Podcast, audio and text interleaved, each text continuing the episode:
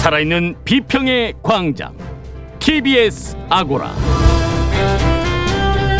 안녕하세요. TBS 아고라 송현주입니다. 미디어 재단 TBS의 노동이사가 선출됐습니다. 공영방송으로서 TBS의 독립성과 자율성의 안전판이 될 것으로 기대되는데요. TBS의 창에서는 노동이사제의 의미와 파급 효과 그리고 우리나라 공영미디어 지배구조 개선 방안에 대해 이야기 나눠보겠습니다.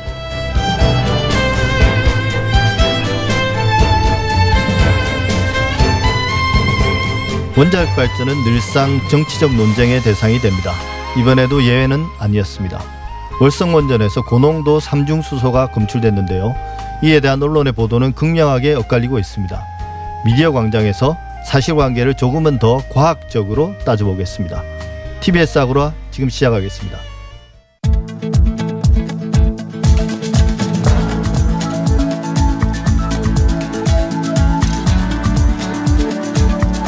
미디어 브리핑 시간입니다. 오늘도 미디어 오늘의 금준경 기자 나와 있습니다. 어서 오십시오. 네, 안녕하세요. 예, TBS가 지난 폭설 당시 교통 정보를 제대로 전달하지 않았다는 그런 비판이 나와서 논란이 됐습니다. 이 내용부터 다뤄볼까요? 네, 서울시장 출마를 선언한 이해운 전 의원이 7일에 TBS는 교통 방송인가 고통 방송인가라고 비판한 일이 발단이 됐는데요. 이 전 의원의 이날 자신의 페이스북을 통해서 어제처럼 폭설로 서울 시내 전역이 주차장을 방불케 하고 천만 서울 시민의 발이 묶여 분통을 터뜨리는 상황에서도 TBS는 긴급 편성으로 청취자들에게 교통 정보를 실시간으로 제공하지 않았다. 편성표를 보면 어젯밤부터 출근길 논란이 극에 달한 오늘 아침까지 긴급 형성돼야 마땅한 교통방송은 찾아보기 어려웠고 온통 정치 방송과 예능 방송 일색이었다라고 지적을 했습니다. 근데 이혜원 전 의원 주장에 중앙일보가 이제 폭설에도 TBS는 온통 정치 고통 방송인가 눈부터 치워라 이런 제목의 기사를 썼고요. 조선일보, 동아일보, 한국경제, 이데일리, 매일신문, 서울경제, 머니투데이, 헤럴드경제 등 신문들이 이 전 의원의 발언을 기사화하면서 이슈가 확대 재생산이 됐습니다. 예, 생각보다 많은 매체들이 보도를 했네요. 네. 그런데 이게 사실이 아닌 게 문제라는 거잖아요. 맞습니다. TBS는 이제 언론 보도와는 다르게 6일 저녁 8시부터 새벽 3시 그리고 7일 새벽 5시부터 7시까지 대설 특집 방송을 긴급 편성을 했고요. 실제로 아닌 밤중에 주진우입니다. 이가이의 러브레터 시간에는 기존에 준비했던 음악과 토크 대신에 실시간 기상 정보, 교통 정보, 청취자 교통 제보 문자를 소개했고 또 이제 길이에 갇혀 있는 시민들의 인터뷰하는 방송을 내보내기도 했고요. 또 6일 밤 10시부터 새벽 3시까지는 기존 프로그램들을 결방시키고 대설 대비 특집 방송을 내보냈습니다. 근데 왜 이런 그 주장들이 나온 거죠? 저 이게 좀 기본적인 확인이 안 된 이슈들인데요. 이제 워낙 긴급하게 편성이 바뀌다 보니까 TBS 홈페이지에는 변경된 편성표를 따로 올리지 않았습니다. 네. 이혜훈 의원은 방송을 들은 게 아니라 편성표만 확인을 해서 긴급 편성이 없다고 지적을 했고요. 언론 역시도 TBS의 입장을 들어보지 않고 기사를 썼던 겁니다. 특히 보수 언론의 경우에 이 선거 국면에서 TBS를 향한 비판 기사를 많이 쓰고 있고 실제로 기사를 보면 TBS 관계자들 멘트가 많이 나와 있거든요.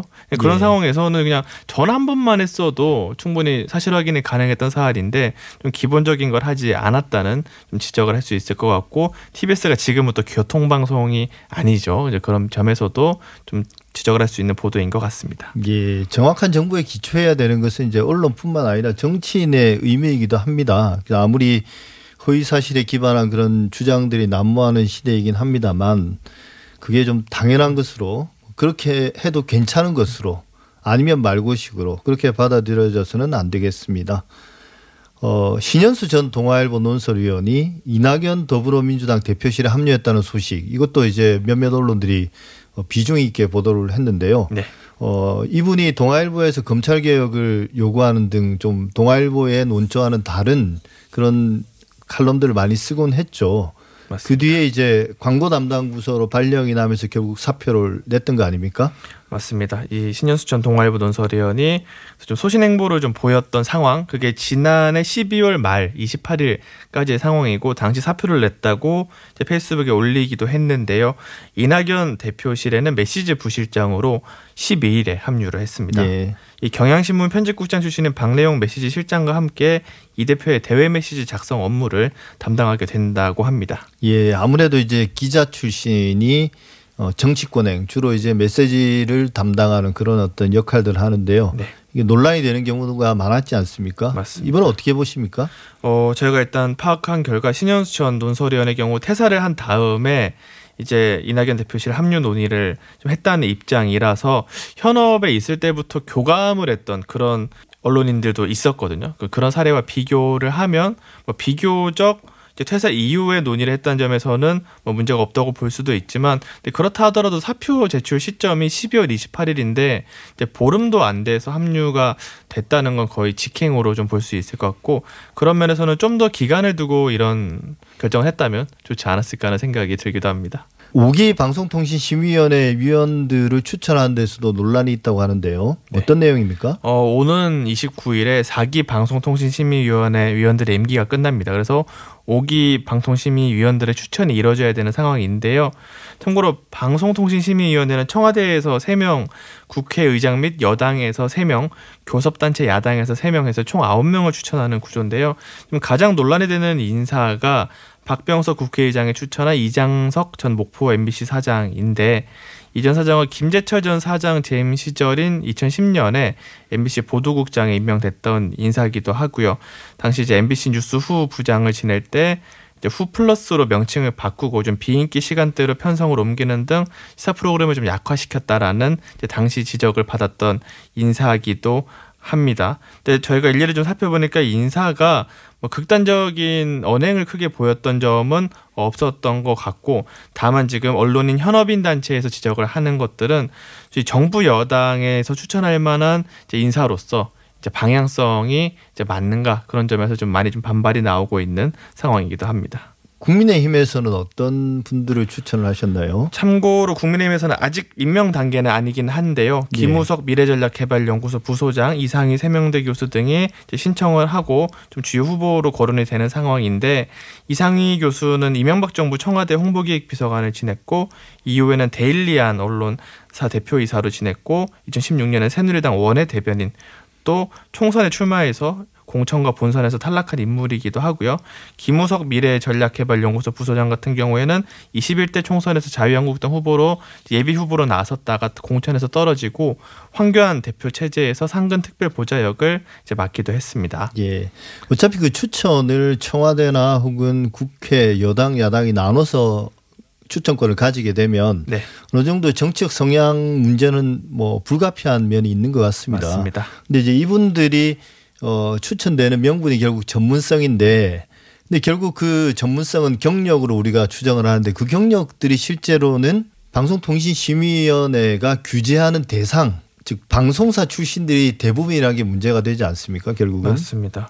그래서 이제 심의를 하는 대상인데 제가 방심위 출입을 한 4, 5년 정도 했었는데 사실 소속 언론사가 있으면 이 언론사별로 기자 중에서 일부는 대관이라고 해서 예. 이제 방심위의 심의 제재를 막기 위한 로비 역할을 하는 기자들이 지금도 출입을 하고 있습니다. 예. 그들이 찾아가는 건 결국 이제 자신과 같은 언론사 출신의 위원들을 중심으로 소통을 하고 계속 방문을 하거든요. 그러니까 이런 식의 좀 결과적으로 공평한 심의를 한다 하더라도 로비 창구로 좀 전락하는 악용 가능성이 있고 이제 어떻게 심의를 하더라도 외부 시선에서도 공평한가라는 의문이 들 수밖에 없는 그런 한계가 있는 것 같습니다. 예. 그러니까 결국 이분들이 전관인 거죠. 네, 전관으로 방송통신 심의위원이 되는 거고 실제로 이분들이 어떤 어 문제가 되는 방송 프로그램에 대한 적극적인 제재보다는 음. 형량을 낮추는 역할을 많이 하시는 거죠. 맞습니다. 예. 그래서 실제로 소위에서 이제 법정 제재가 결정된 것도 전체 회의에서 엎어질 때가 있는데 주로 이제 방송사 출신 분들이 그런 수위를 낮출 때가 좀 있습니다.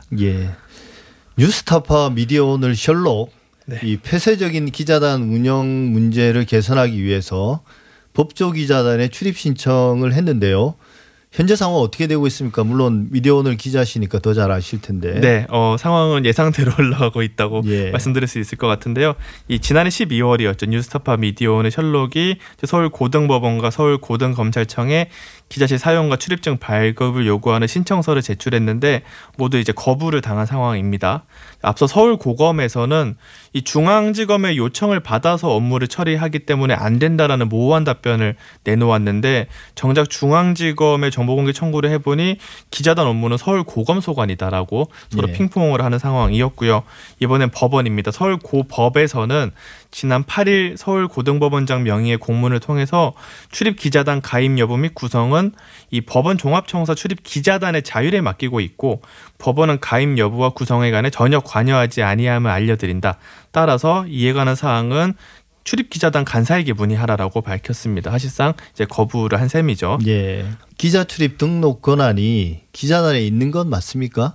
이게 어떤 사실- 법적 근거가 있습니까? 이 저희가 사실 민주사회를 위한 변호사 모임 언론위원회 분들과 함께 추진을 하고 있는데요. 이제 법적 근거가 분명히 나와 있지 않거든요.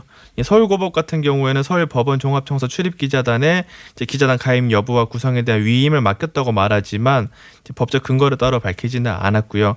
이 법원 홍보 업무에 관한 내규가 있는데 이 내규를 보면 법원에서 출입기자실 운영 및 출입기자 관리를 한다는 내용만 있고 어떤 방식으로 선정하는지 또 이거를 기자단에 위임하는지 아닌지 이런 점에 대해서는 전혀 언급이 돼 있지 않았습니다. 세계 매체는 출입 등록이 불어될 경우에는 위헌적 기자단 운영에 대한 행정 소송과 헌법 소원을 제기할 계획이고요. 오는 2월에 이 행정 소송과 헌법 소원을 제기할 계획입니다. 그리고 셜록 차원에서는 서울 고검의 출입 신청 거부에 대해서 국가인권위원회에 진정을 넣기도 했습니다. 그 이유가 국가기관이 기자단 중심의 기이한 출입 제도를 방조해서 기자들을 차별하고 인권 침해를 야기했고 제도권 밖의 매체라는 출입처 관행으로 인해 언론으로서 자유롭게 정 보를 취득할 취재 권리를 침해당했다라는 예. 주장입니다. 예.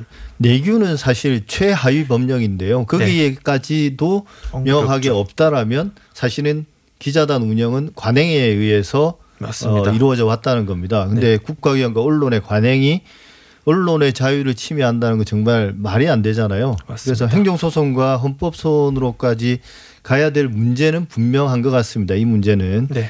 씁쓸한 것은 이런 것들이 결국 우리 사회의 후진성이나 전근대성을 보여주는 게 아닌가 그런 맞습니다. 생각입니다. 미디어 브리핑 오늘 여기까지 하겠습니다. 금중경 기자 수고하셨습니다. 네, 감사합니다.